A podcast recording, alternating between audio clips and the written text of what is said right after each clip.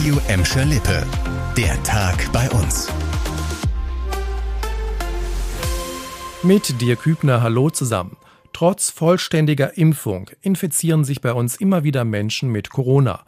Nach aktuellen Daten der Gesundheitsämter sind die Zahlen aber verhältnismäßig niedrig. Vanessa Winkel mit den Details. In Gelsenkirchen haben sich bisher 35 von über 130.000 vollständig geimpften Menschen mit Corona angesteckt. In Gladbeck gab es schon 20 sogenannte Impfdurchbrüche. Wie die Infektionen bei den vollständig geimpften verlaufen, dazu haben die Gesundheitsämter noch keine genauen Informationen. Das Robert Koch Institut sieht das Risiko für einen schweren Verlauf aber als eher gering an.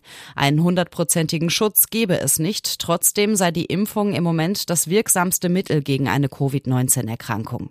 In Bottrop wird bei den Corona-Zahlen nicht erfasst, ob die Betroffenen geimpft waren oder nicht. Und nochmal Corona. Im Bottropper Impfzentrum können sich bald auch 12 bis 15-Jährige gegen Corona impfen lassen. Das hat die Stadt heute angekündigt. Das NRW-Gesundheitsministerium hat sein Okay dafür gegeben. Kommende Woche Mittwoch und Samstag können Kinder mit beiden Elternteilen ohne Termin ins Impfzentrum am Südring kommen. Dann wird auch der ehemalige Chefarzt der Kinder- und Jugendklinik am Marienhospital für eine ausführliche Beratung vor Ort sein. Im Impfzentrum des Kreises Recklinghausen wird die Impfung der Kinder und Jugendlichen offiziell ab der nächsten Woche möglich sein. Jetzt zum Dauerthema Bottropper Innenstadt.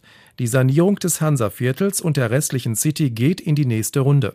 Um konkrete Pläne zum Umbau zu entwickeln, setzt die Stadt jetzt auf die Hilfe der Bottropper. Seit heute ist auf Masterplan Innenstadt Bottrop.de eine Karte zu finden, auf der die Bottropper konkrete Vorschläge machen können. So könne jeder seine Ideen ganz einfach an die Stadt schicken, wie Elena Gielcher von der Stadt Bottrop sagt. Abends beim Abendessen, wenn man vorm Fernseher sitzt oder irgendwie mal nachts heimkommt von einem Treffen oder sowas und da kann man einfach drauf zugreifen. Man kommt ganz einfach auf diese Karte drauf und kann dann, dann ganz niederschwellig seine Ideen dann preisgeben. Bis Ende September ist die Karte online. Alternativ können Vorschläge, Ideen oder Anregungen auch direkt bei der Koordinierungsstelle an der Hansastraße 1 in der Bottropper Innenstadt eingereicht werden. Und wir bleiben noch im Bottrop.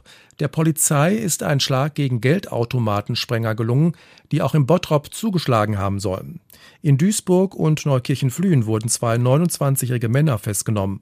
Sie sollen für eine Serie von Sprengungen in NRW verantwortlich sein.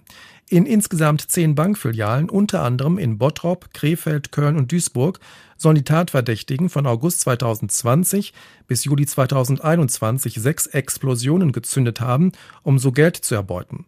Zweimal sollen die Männer Erfolg gehabt und fünfstellige Geldbeträge erbeutet haben.